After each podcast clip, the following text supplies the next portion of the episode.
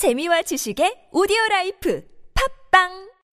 청개구리가 잘 안다. 청개구리가 잘 안다. 1등 주식 투자 정보. 청개구리가 잘 안다. 청개구리가 잘 한다. 청개구리가 잘 한다. 1등 주식 투자 성공률. 청개구리가 잘 한다. 다른 생각, 남다른 수익률. 청개구리 투자 클럽. 안녕하세요. 부총리 겸 교육부 장관 유은혜입니다. 교육부는 먼저 사회로 진출하는 고등학생들을 위해 좋은 고졸 일자리를 늘리고 취업의 길을 넓히겠습니다. 그리고 고등학교 졸업 후 바로 취업을 하더라도 원할 때 공부할 수 있도록 돕고자 합니다. 우리 아이들이 학벌 중심의 입시 경쟁에서 벗어나 다양한 능력과 꿈을 키우고 취업 후에도 소외되거나 차별받지 않도록 여러분도 함께 응원해 주세요. 이 캠페인은 교육부와 한국직업능력개발원이 함께합니다. 퇴소 했을 때는 근데 솔직히 짐이라고 해봤자 뭐 없잖아. 이불 하나면요. 캐리어 이불? 이불, 난 캐리어도 없었어. 그냥 어. 박스에 해서 박, 한 박스 나왔을 거야. 보육원의 아이들은 18살이 되는 해 보육원을 나옵니다. 이들의 자립에 대해 생각해 본 적이 있나요? 당신의 기부로 이제 막 홀로 서기를 시작한 아이들이 건강하게 자립할 수 있습니다. 18 어른 캠페인에 기부해 주세요. 아름다운 재단. 거동이 불편한 우리 어머니 혼자 두어도 괜찮을까? 걱정 마세요. 우리들의 든든한 동반자 서울시 사회서비스원이 있잖아요. 다양한 돌봄 서비스를 제공하는 종합재가센터를 운영합니다. 노인 요양, 장애인 활동 지원부터 방문 간호, 긴급 돌봄까지 우와 그런 곳이 있다고요? 어디예요? 성동, 은평, 강서, 노원, 마포, 찍고 올해 다섯 개 종합재가센터가 함께합니다. 언제든 어디서든 믿음직한 동반자 서울시 사회서비스원 자세한 내용은 서울시 사회서비스원 홈페이지에서 확인하세요. 이 캠페인은 서울특별시와 함께합니다.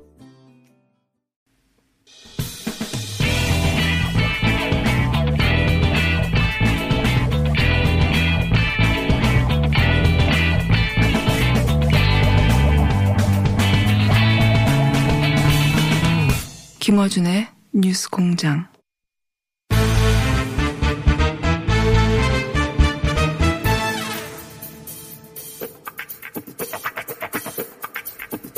대한신당 정치 구단주 박지원 의원 나오셨습니다. 안녕하십니까.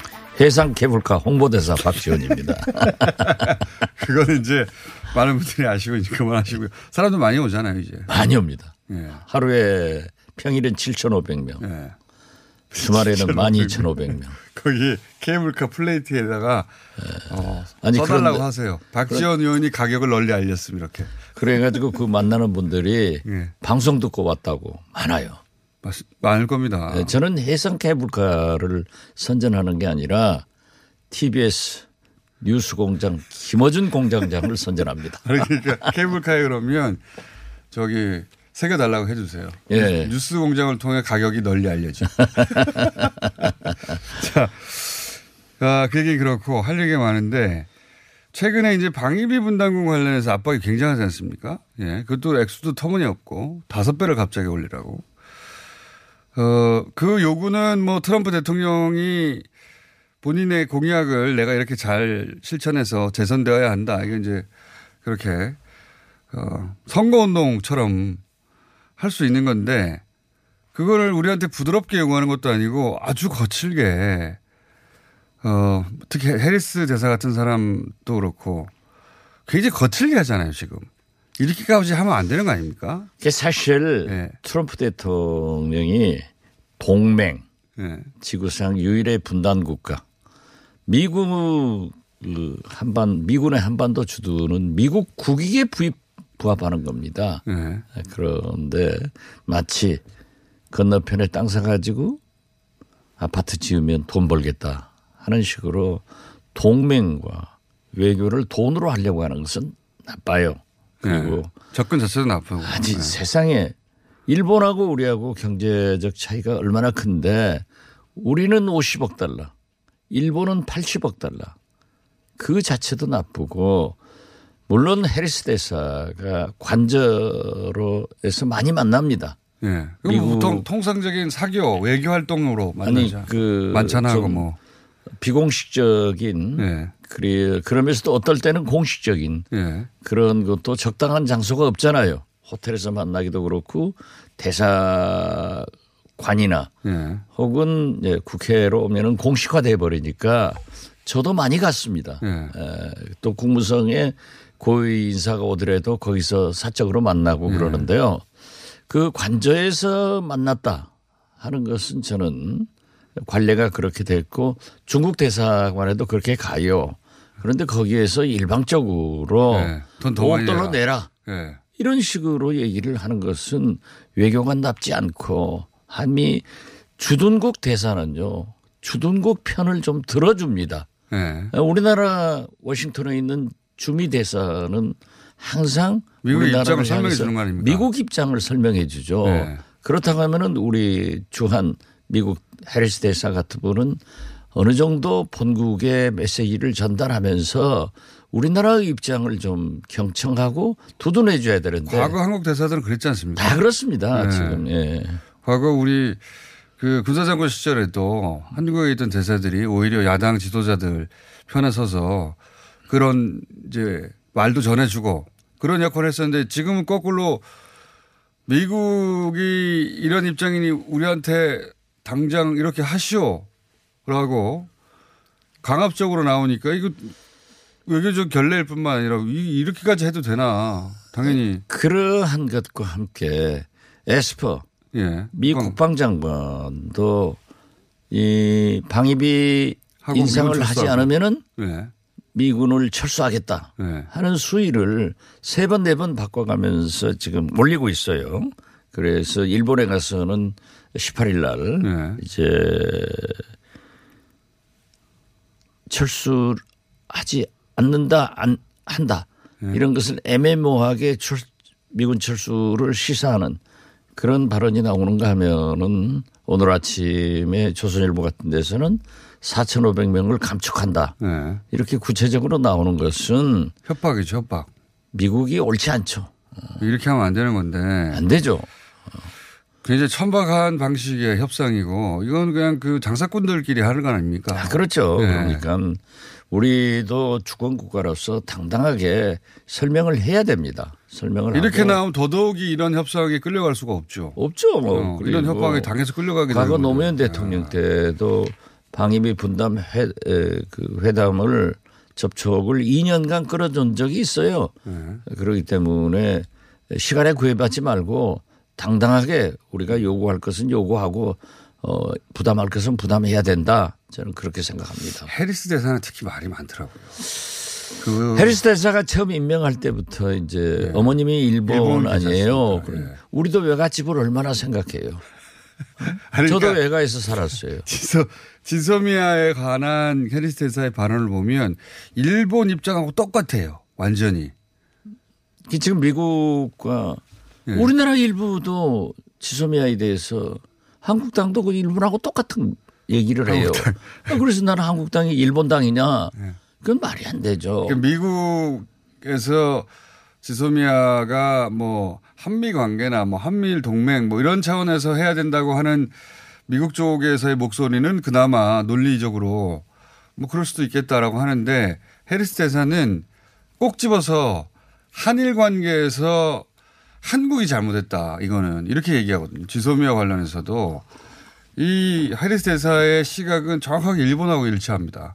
미국의 일반 정치인과 일치하는 것도 아니에요.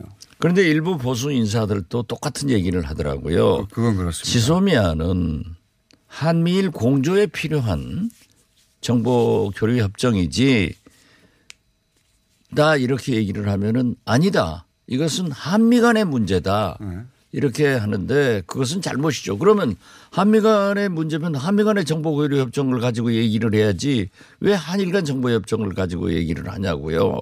그리고 지금 사실 저는 일찍부터 스틸웰 차관보가 움직일 때부터 일본에도 당당하게 네. 에, 화이트리스트 배제 불화수소 문제에 그러니까요. 대해서 풀어라. 예. 이렇게 얘기를 하면서 우리에게도 지소미아는 연장하는 게 좋다 이렇게 해야지 왜 일본에는 경제 문제인 불화수소 문제는 그대로 두고 우리에게만 자꾸 지소미아를 연장하라 이런 얘기를 하느냐 이것은 나쁘다. 그래서 어떻게 됐든 우리도 이 지소미아 화이트리스트 이건 패키지로 풀어야 된다.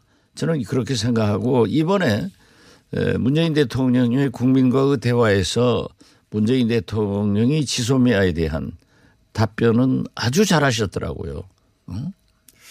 다시 해리스 대사 하나만 더 얘기하자면 제가 왜 일본 입장이라고 얘기하냐면 해리스 대사가 지소미아에 대해서 얘기한 게 언론에 크게 보도되고 문제 삼고 그러지 않아서 제가 어, 알려드리는 차원에서 말씀드리자면 그 한일 모두 뭐 역사 문제를 끌어들였다 이 지소미아 관련해서 그런데 한국만 어, 안보 문제로까지 이걸 확장시킨 거다 지소미아 그러니까 그렇죠. 일본 일본 시각이거든요. 수출 규제가 애초에 안보 안보 문제 화시켜 버린 거 아닙니까? 그렇죠. 자기들이 예. 불화수소를 우리에게 수출했더니 그걸 북한에 북한으로 보낸다느니 어쩐다느니 유출시키더라. 그러니까 안보 문제를 먼저 끌고 들어간 것은 일본인데 그걸 쏙 빼는 거예요. 그 일본의 사고 방식이고 아베 정부가 내세우는 논리인데 그걸 그대로 흡수해서 지금 한국이 지소미아를 연장하지 않는 건 오로지 한국의 잘못이다. 이렇게 주장하고 있는 사람이 우리나라 대사예요. 우리나라에 와 있는. 그 문제가 많죠. 바꿔줬으면 좋겠는데요. 그런 것은 외교적 관례나 또 결례가 될 수도 있는데 네.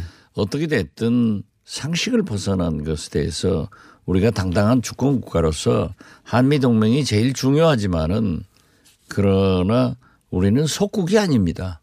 그렇기 네. 때문에 당당한 외교를 해야 되고 저는 그런 의미에서 23일 공시에 이제 결정될 문제이지만은 에, 문재인 대통령께서 국민과의 대화에서 지소미아 문제는 일본이 먼저 원인을 제공했다. 그건 뭐 명백한 건데요. 한일 간에 잘 해결을 해야 되지만은 설사 연장이 되지 않더라도 한일 간의 안보 관계는 유지된다. 네. 이렇게 얘기하셨거든요.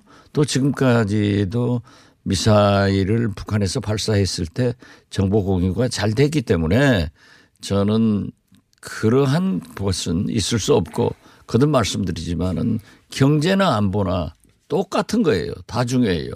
그리고 일본에서 거듭 우리 안보를 자기들이 먼저 태클 걸었잖아요. 불화수소를 북한으로 반출한다. 어? 네. 이렇게 했다가 아니니까 지금 뭐 WTO 제소도 응하지 않았다가 지금은 또 응하고 물론 수출 허가를 한다고 하지만은 다시 한번 한일 관계를 위해서 저는 화이트리스트와 지소미아 문제는 패키지로 딜을 해야 된다. 풀 때는 함께 풀어야지 일방적으로 네. 일본이 승리했어도 한국이 승리했어도 그건 바람직하지 않고 공동의 이익을 택할 수 있도록 미국이 역할을 하는 것은 좋지만은 일방적으로 일본의 편에 서서 또 특히 주한 미국 대사가 그러한 음, 얘기를 계속하는 것은 한미 관계를 위해서 한미 동맹을 위해서도 바람직하지 않다. 저는 그렇게 봅니다. 주1 미국 대사가 할 얘기를 주한 미국 대사가 하고 있는 겁니다. 일본의 이해를 왜 한국 대사가 한국에 와 있는 미국 대사가 계속 말하는 건지 제가 해리스 대사 관련해서 계속 얘기하려고요. 문제가 있어요. 문제가 여러 가지로. 아, 황교안 대표의 단식에 대해서는 어떻게 생각하십니까? 아, 저도 말이죠. 네. 어제 어떤 방송 기자가 제 방에 와 있는데 속보가 떴다고 저를 우리 비서가 갖다 줘요. 네. 그걸 보고 그달에 앉아서 제가 페이스북에다 이건 잘못이다 네. 하고 이제 좀 세게 올렸는데요. 아, 그러고 보니까 아, 청와대 앞에서 네. 단식을 한다고 해서 아이고 이 손학규 대표가요. 그 독한 분이거든요. 서울시청 광장에서 하는데 진짜 했어요 손학규는. 네. 그래서 난 독하다. 그래서 저는 손학규한테 싸움을 한 겁니다. 하도 독한 그때 보니까 네. 그러는데 야 제2의 손학규 독한 사람이 죽을 각오를 한다고 그래서 했구나. 네. 그랬더니 역시 황교안이더라고요.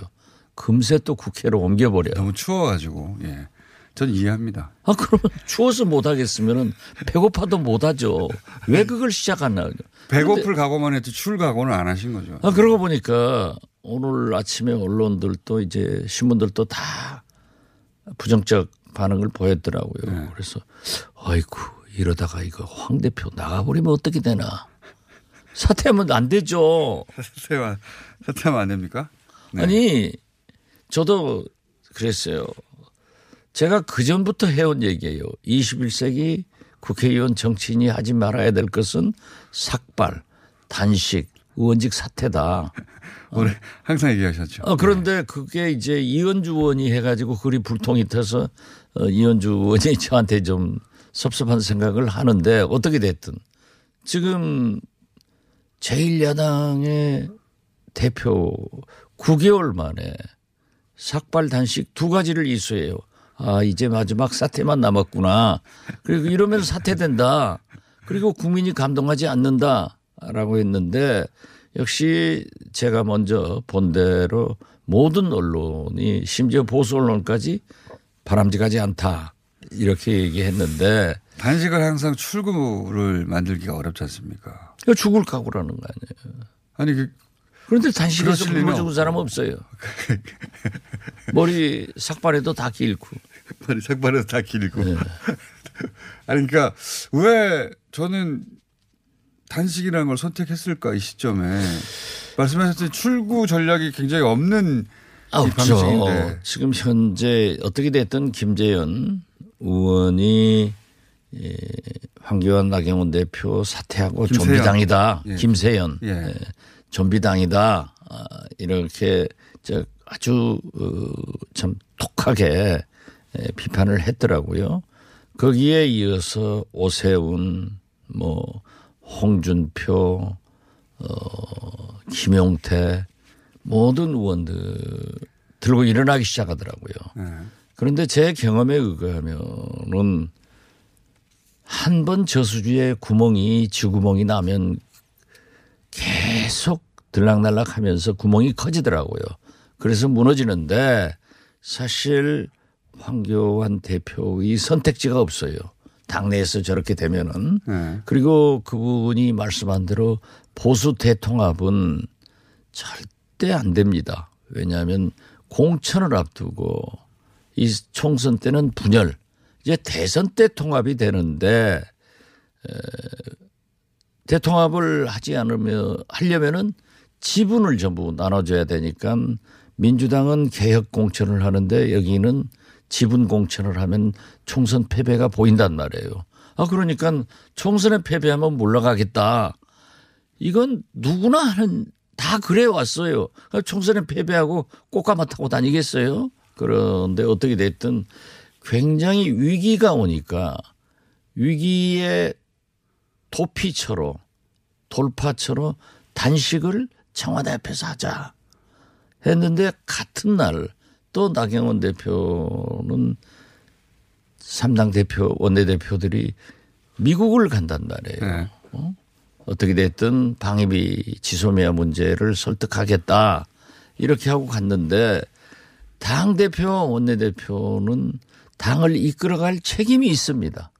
그리고 지금은 한국당의 단식의 타임이 아니라 쇄신의 타임이에요. 이것을 위기를 돌파하려고 택했지만은 결국 국민들은 희화 좀 코미디로 보는 거고 또 굉장히 그런다고 해서 그 위기가 잠잠해지는 게 아니고 홍준표 대표, 김용태 의원 등이 다시 비난하는 걸 보면은 저는 굉장히 어려운 고비로 들어가고 있다 그렇게 봅니다. 그러면 총선 때까지 버티지 못하고 비대위 체제가 된다든가 아니면 그럴 가능성도 있다고 보십니까? 저는 이번 단식을 계기로 해서 네. 출구가 없거든요. 네. 그렇기 때문에 또 쓰러- 당내 쓰러지는 게 출구죠. 보통 이럴 경우는. 쓰러지더라도 시간은 제깍제깍 가니까 네. 절대 다- 대표로 저는 어려울 것 같아요. 아, 끝까지 가기 예. 그래서 비대위 체제가 됐건 황교안 아닌 다른 의거해서 총선이 총선과 치러질 수도 있다. 치러지지 않을까. 그런데 사실 저는 간절히 바라는 것은 황교안 대표가 총선을 좀 치러줬으면 하는 생각을 갖습니다. 그러면 만약에 황교안 대표가 당대표직을 계속 유지하며 총선을 치르지 못하게 되면 그러면 지금 김무성 전 대표가 구상하는 걸로 보이는 해쳐 모여서 유승민계와 합쳐지는 그런 그림으로 갈 가능성도 있는 겁니까? 그러한 그림을 지향하지만은 네. 음, 제가 우연찮게 그 친박 네. 신당에 지금 적극적으로 가담은 하지 않고 있지만은 아주 거물을 만났어요. 우리 공화당과 어떻게 새로운 그림을 그릴 수도 있는 아니 네. 친박과 지금 현재의 한국당이 김무성 전 대표가 그리는 그림에 아. 합쳐질 거냐 네. 천만의 말이에요. 그러니까요. 어떤 경우에도 박근혜 대통령은 김무성, 네. 유승민 등 소위 오적들 네. 그 탄핵의 주도적 역할을 한 사람들은 절대 용서하지 않고 독자의 길을 가겠다. 저는 그 있다. 그래서 자꾸 박근혜의 신당이 앞으로 가장 큰 변수가 된다. 우리 공화당이 아니라 우리 공화당 공화당 하고 같이 가야죠. 이제 그런데 우리 공화당- 우리 공화당을 더 확대 개편할 수 있다 이거죠. 음, 그런 정당이 나올 것이라고 계속 그렇습니다. 예. 그리고 해쳐 모여서 소위 이제 탄핵 추진했던 그 주축 세력들이 그런 구상을 하고 있는 거죠. 황교안 대표 체제로 안 되고 그 밖에 나가서 해쳐 모여서 새로 당을 만들어야 된다. 그렇죠? 그렇죠. 예. 그걸 원하는 것이고. 원하는 거죠. 근데 지금 황, 황교안 대표는 그게 아니다. 자유한국당 중심으로 해야 된다. 아, 그렇죠. 자유한국당 중심으로 자기는 이미 친박 신, 친박 당으로 돌아가지 않냐. 그렇기 때문에 과거를 묻지 말고 다 합치자라고 하지만은 그것은 아니올시다. 저는 그렇게 친- 봅니다. 친박의 코아들은 또 다른 생각을 하고 있다. 아, 그렇죠. 자기들은 또 박근혜 전 대통령 중심으로 뭔가 새로운 세력을 만들려고 하고 예, 있다. 그 자기들이 진정한 보수다 이거죠. 그리고 탄핵은 잘못된 것이다. 어? 지금 현재 약 5천 명의 태극기 부대들이 우리의 기본 세력이 돼서 총선에 움직이면은 승리할 수 있다.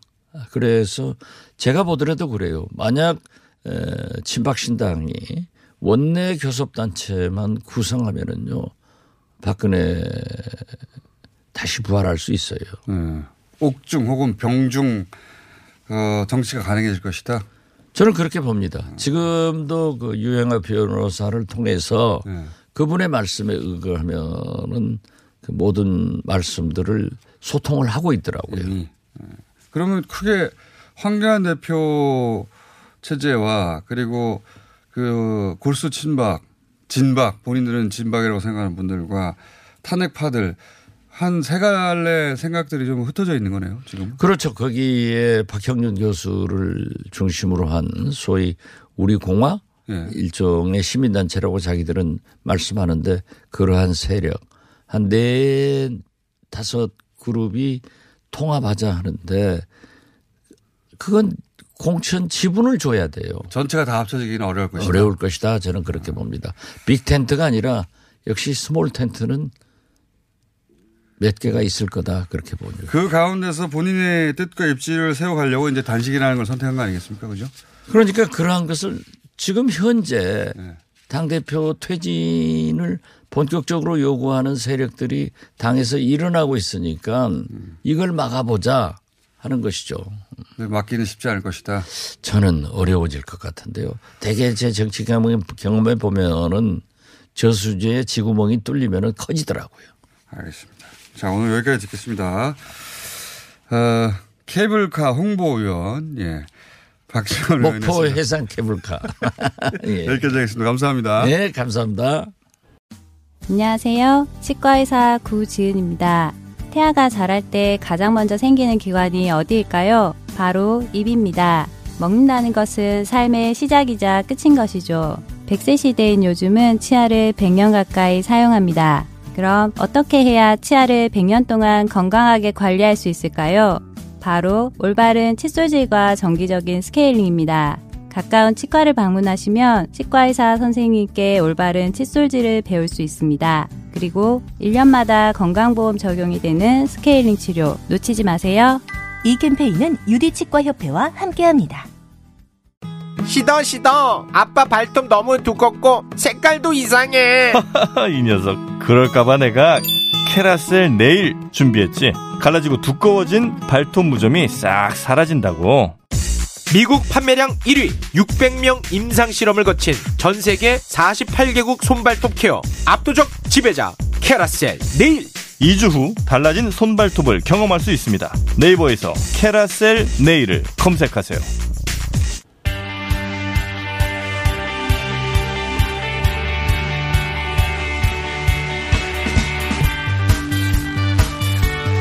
그것 맞아요.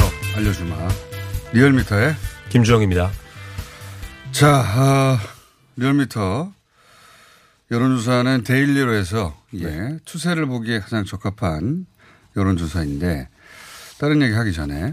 왜냐하면 오늘 또 이제 어, 다른 최근의 여론조사보다는 그 대통령과 여당 지지율이 낮게 나왔어요. 네, 맞습니다. 저희가 어, 문재인 대통령 2주년 조사 때도 저희가 통계를 냈었는데 어, 대통령 지지율이 다른 조사 기관에 비해서 제일 낮게 나왔습니다. 47%가 나왔는데. 그리고 네. 제가 왜 우리가 왜 이런 얘기를 하냐면 어, 방송 들어보기 전에 잠깐 그 얘기를 했는데 리얼미터가 보수 매체 공격에 항상 그 뭐랄까요 일선에서 얻어맞는 역할을 하, 하잖아요. 네. 보수 매체는 리얼미터를 참 미워해요 보면. 근데 이해가 안 가는 게 한국당의 지지율이 가장 높게 나오고 네. 그리고 대통령 지지율은 가장 낮게 낮게 나오는 게 항상 네. 리얼미터였거든요.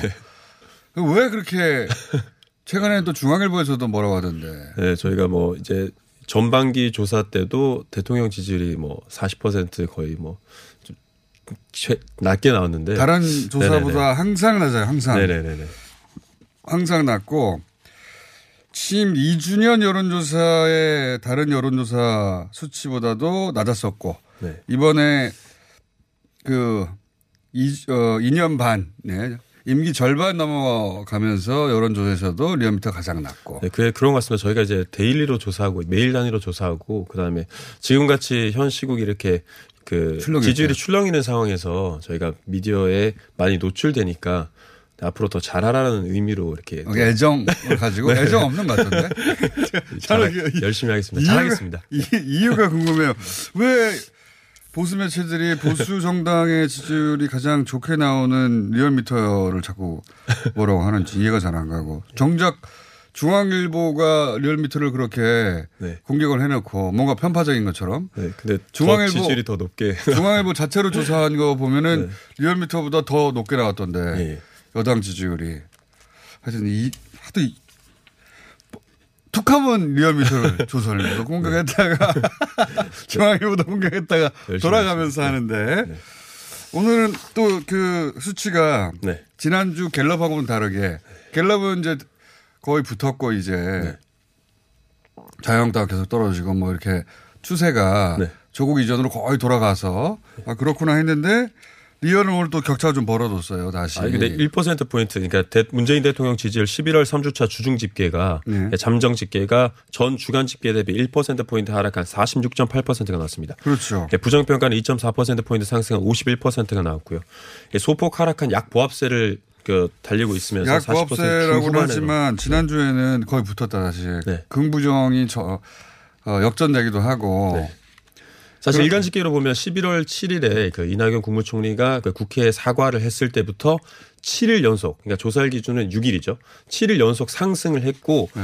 이번 주 초에는 어 한미 방위비 분담 관련돼선 그런 보도가 확산하면서 이제 하락했다가 어 TV 그러니까 국민과의 대화 TV 방송 이튿날인 어제 네. 다시 전 주간 집계로 이제 회복하는 그런 양상을 음. 어쨌든 방위비 분 그러니까 지난 주말까지는 그 추세 역전이 다시 긍부정 역전되는 추세로 가다가 그렇죠. 이제 한미 한미 방위 분담금 얘기가 나오면 이 분담금 얘기 나오면 사람들이 불안하고 특히 보수층들이 불안해하거든요. 네. 그러면서 떨어졌다. 설명은 알겠어요. 설명은 알겠는데 네. 그 리얼미터는 다른 여론조사보다는 좀 선행지수 역할을 하는 경우가 있고 예. 아. 데일리를 반영하니까 네네. 그리고 즉각적이니까 그때 그때 네. 대낮에 하고 예. 이슈 한 가운데 있을 때 아직 그 이슈가 밤의 뉴스를 통해 정리되지 않은 상태에서 바로 여론조사를 하잖아요. 네.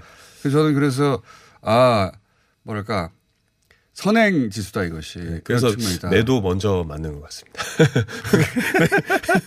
그리고 네. 그 소위 그 정치 고관여층 적극적으로 자기 맞습니다. 의사를 표현하는 사람들의 어 뜻이 많이 반영되잖아요. 뜻이, 예, 많이, 있고. 그렇죠. 아직 네, ARS가. 저녁 뉴스 보기 전까지는 내가 입장에 대해서 뭐라고 정하지 말아야지 하는 사람도 있는 반면에 첫 뉴스를 보고도 불끈하는 사람들이 있거든요. 맞습니다. 그런 분들이 주로 여기 이제 ARS 네, 응답해 가지고 적극 정치 참여 그 분들이 그렇죠. 많이 조사를 응해 주시죠. 리얼미터의 특징이에요, 그게. 여론이 어떻게 출렁이는가 그게 고스란히 반영되고. 공장장님께서 이렇게 알아주셔서 너무 감사합니다. 그런데 그 가운데에 예를 들어서 보수 정당이 올라야 될 타이밍이라고 생각했는데 생각만큼 안 올랐다. 이러면 화가 나나 봐요. 나 이해가 안 돼서. 왜 평균적으로 보면 항상 그렇게 보수 지지자들 중에서도 굉장히 적극적으로 의사를 표현하는 사람들이 리얼미터 응답을 많이 해서 많이 잡히는 거거든요. 그렇죠? 그런 사람들이 또 투표장에 나와요. 근데 사실 이제 뭐 조국 종국 이후에 그 보수층들이 이제 적극적으로 이제 그러니까. 정치에 참여를 했는데 어 하- 자유한국당 같은 경우는 지금 보수 통합 논의가 지금 지지부진하고 그리고 어 여러 가지 악재들이 막네 개에서 다섯 개 정도 있으니까 이 보수층 핵심 지지층인 보수층마저도 이제 다시 이제 무당층으로 가는 뭐 그런 양상도 보이고 있는 자, 상황입니다. 민주당도 대통령 지지율이 이렇게 방위비 분담금 때문에 다시 하락세이자 민주당 떨어졌겠죠. 당연히. 네, 민주당은 1.2%포인트 하락한 37.8%가 났습니다. 소폭 하락했고요. 이럴 땐 한국당이 치고 올라가 있는데 말씀하신 그런 악재 때문에 한국당도 떨어졌죠. 네. 한국당은 0.8%포인트 하락한 29.9%입니다.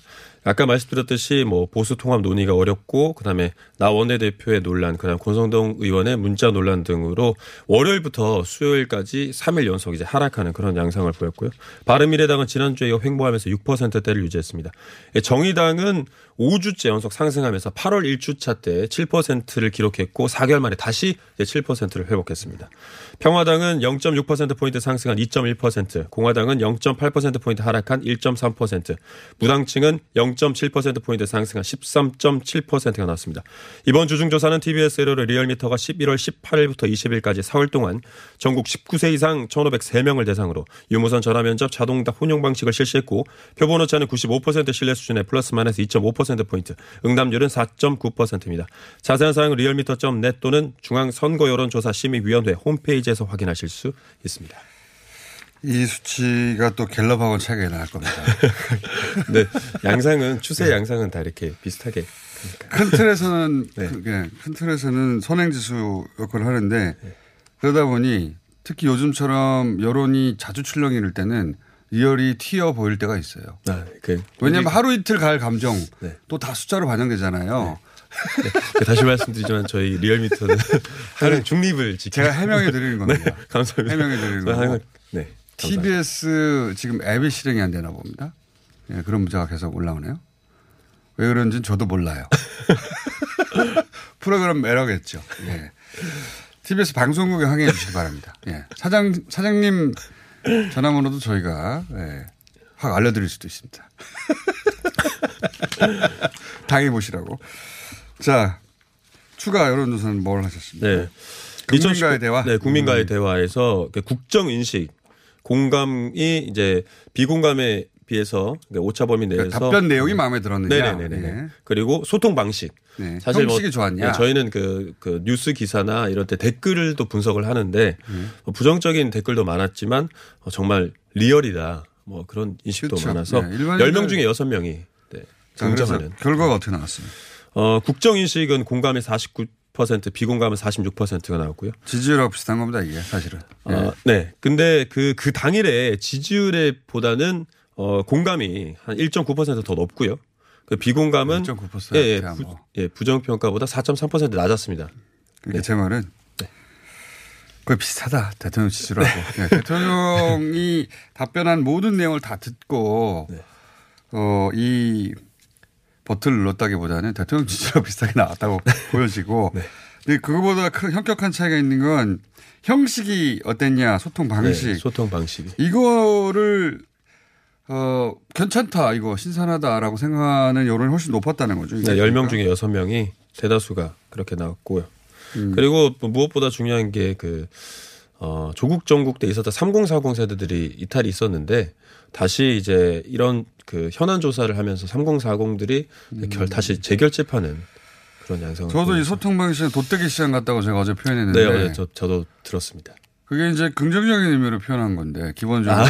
이런 강한 실험. 네. 예, 내용이 중요한 게 아니다. 형식이 내용이다라고 했는데 또 그 우리 조선일보께서 제가 자세히 읽어보지는 않았어요. 근데 어차피 나쁘게 말했을 테니까.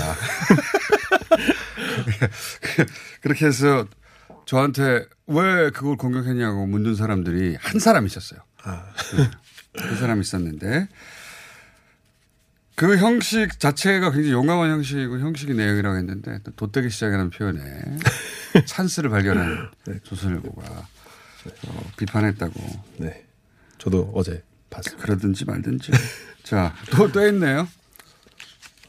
어, 국민과의 대화, 아, 두 가지군. 아, 이두 가지. 네, 두 가지입니다. 한- 네네네. 두 가지를 했다는 게 이두 네. 가지군요. 국정 인식과 소통 방식. 소통 방식. 소통 방식에 대해서는 58%가 긍정하고 36%가 부정했다. 네네. 이게 뭐 이념 성향으로 갈리긴 했지만 그래도 소통 방식에 있어서는 긍정이 일반 국민들 입장에서 어, 신선하다. 네. 내용을 떠나서. 네. 내용은 뭐 내가 대통령 지지라고 비슷한데 형식은 신선하다고 생각한 거죠. 형식이 내용이라니까. 다시 한 번 말하죠. 자, 그만할까요, 이제? 자, 열 밑에. 김주영이었습니다. 감사합니다.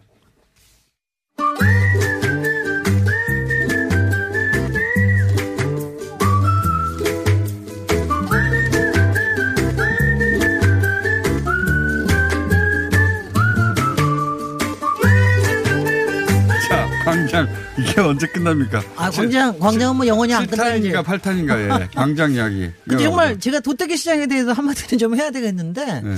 돗대기 시장이라는 게 사실 굉장히 좋은 거고 우리한테는 굉장히 저- 아주 정겨운 감이 있는 거거든요. 네. 많은 사람들을 만날 수 있고 물건도 싸게 살 수 있고. 네. 근데 왜 그걸 조선일보는 그런, 그런 식으로 썼을까? 아니, 그러니까 이제. 저는 그 방송을 들으면서 그거는 굉장히 괜찮은 느낌으로 저는 받아들였는데. 저도 그런 의미로 했는 건데. 원래 조선일보가 워낙 품격 고품격이라서 돗대기 시장을 싫어하시는 모양입니다. 백화점이라고 안 그랬다고. 그러나 봅니다. 네, 어쨌든 네. 간에. 네. 광장. 아니 근데 이제 광장을 제가 왜냐하면 특히 오늘 광장하고 연결시켜서 제가 하다 보니까 그 생각이 아 정말 그러니까 우리가 광장을 만들고 그럴 때는 사실은 좀 도태기 시장처럼 되고, 되기 를 원하는 거예요. 그것도 아주 자발적으로. 근데 이제 지금 광화문 광장을 갖다가 왜 박원순 시장이 새로 재구조화를 하겠다고 얘기를 하잖아요.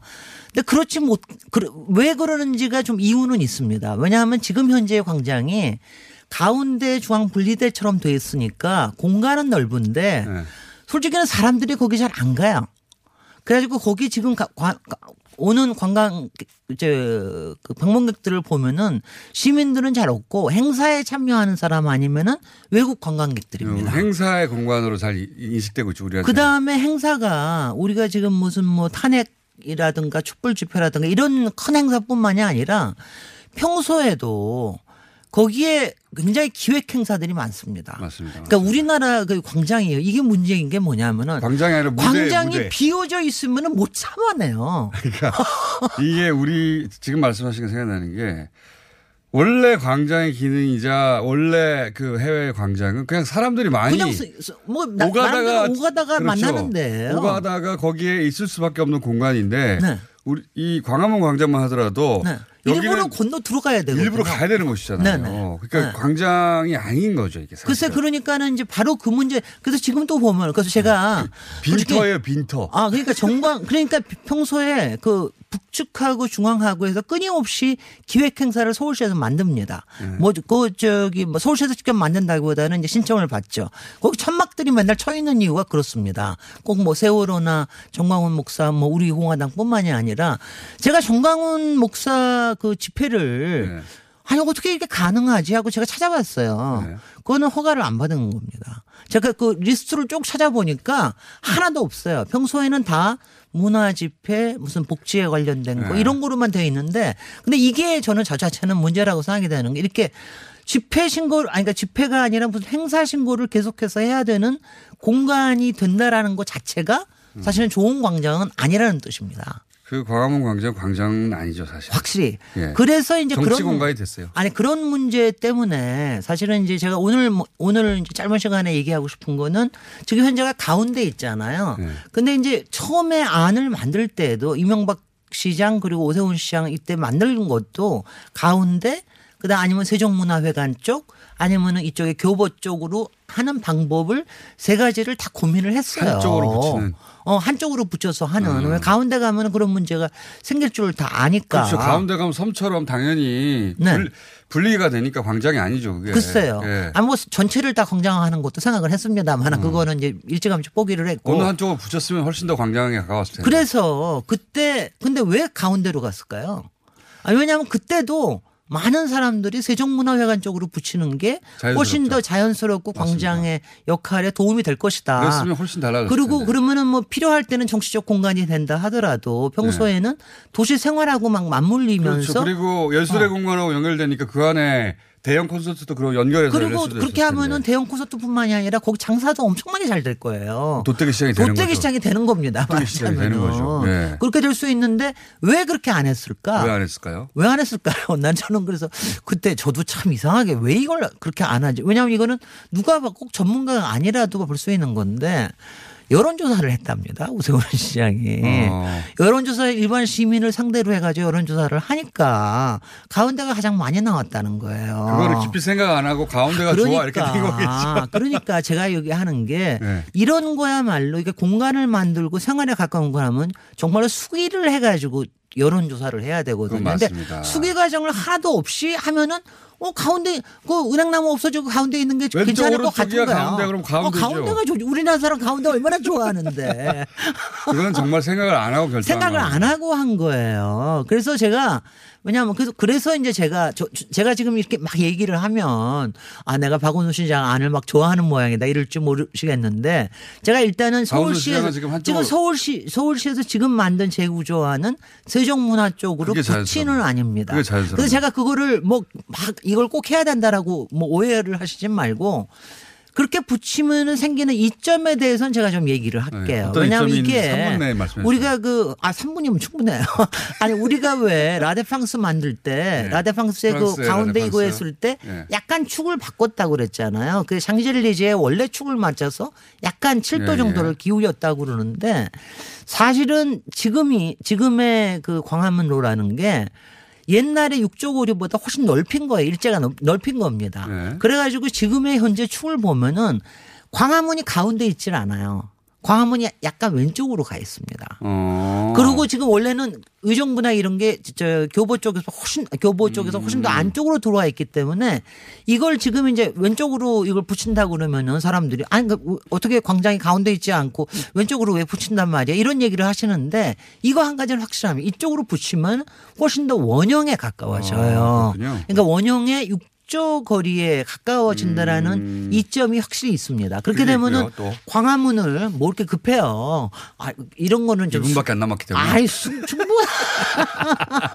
아니 그러니까 이게 항상 이상 우리가 저걸 볼 때 이상한 게 광화문하고 우리 뒤에 있는 북악산이 이게 조금 가운데 있는 게 아니라 약간 비껴서 맞습니다. 있잖아요. 맞습니다. 비껴서. 있는 거를 제대로 볼 수 있는 공간이라는 게 지금 사실 왼쪽이 훨씬 더 큰 겁니다. 아, 그래서 좀 옮겨야 되는 게 맞다. 어, 아니, 아니. 옮겨야 되는 게 맞다라고 얘기하는 것보다 그거 자체가 역사를 왜곡하는 건 아니다라는 거를 제가 얘기를 하는 거고요. 그 다음에 이제 지금도 보면은 그 광화문로 자체가 네 토막으로 돼 있지 않습니까? 예. 그러니까 교보 하나, 예. 그 다음에 세종문화회관 하나, 예. 뭐 이쪽에는 정보통신부 건물이 있고, 그 다음에가 열린공원, 이쪽에는 미대서관 있고, 그 다음에 문화부, 정부청사 이렇게 네 토막이 있어요. 예전에 육조가 있던 거기를 딱 있는데 지금 이게 굉장히 이제 힘들어들 하는 게 솔직히는 교통 문제 때문에 그렇습니다. 맞아요. 이게 뭐냐면은 어 그걸 하면서 당초에도 그 광화문 광장 앞에 광화문 네. 앞에 월대라는 게 있거든요. 원래는 이제 문이 있으면 그 앞에 지- 그, 그 앞에 있는 게 사실은 진짜 광장인 거예요. 그래서 음. 월대가 있는데 그 월대를 복원을 못 했어요. 네. 왜냐하면 예전에는 그냥 거기 지금도 길에 차가 다 다니고 있으니까 요번에 걸 하면서 그거를 좀 복원을 하자. 그러니까 4분의 1 음. 토막은 실제로 경복궁에 내주는 거예요. 그 광화문 앞에. 네. 그렇게 되면은 이 공간이 훨씬 더 쉽게 쉽게 이제 좀 연결이 되지요. 요거를 그림으로 선생님 페이스북이나 아니 내 그림으로는 안 할 거야. 내 그건 다 서울시 그림인데 서울시 그림 그려주면 제가 또 서울시 편든다고 막 그러니까. 아니 그게 박원순 시장님 제가 가끔은 박원순 시장님 아니 괜찮다고 얘기를 드려요. 제가 괜찮으니까 지금 말씀하시는 어, 거니까. 네, 괜찮은데 네. 근데 이제 그래서 제가 저요 다음 번에는 어 얘기를 할 때 요 다음 번에는 왜 그러니까 사실은 이런 광장의 공간을 재구성하는 거라든가 이런 거 같은 게 솔직히는 어느 게 좋다고 해서 결정이 되는 건 아니거든요. 그러면 다음. 주에는요. 네. 말로 들어서 그림이 안 그려지니까 네. 종이 한 장만 그려봐 주세요. 아, 이 종이 한 장만 그리면 또 서울시 서울시 안 세일즈 한다고 막 뭐라 그럴 테니까. 김진애 박사님이었습니다. 끝났어요. 안녕. 안녕.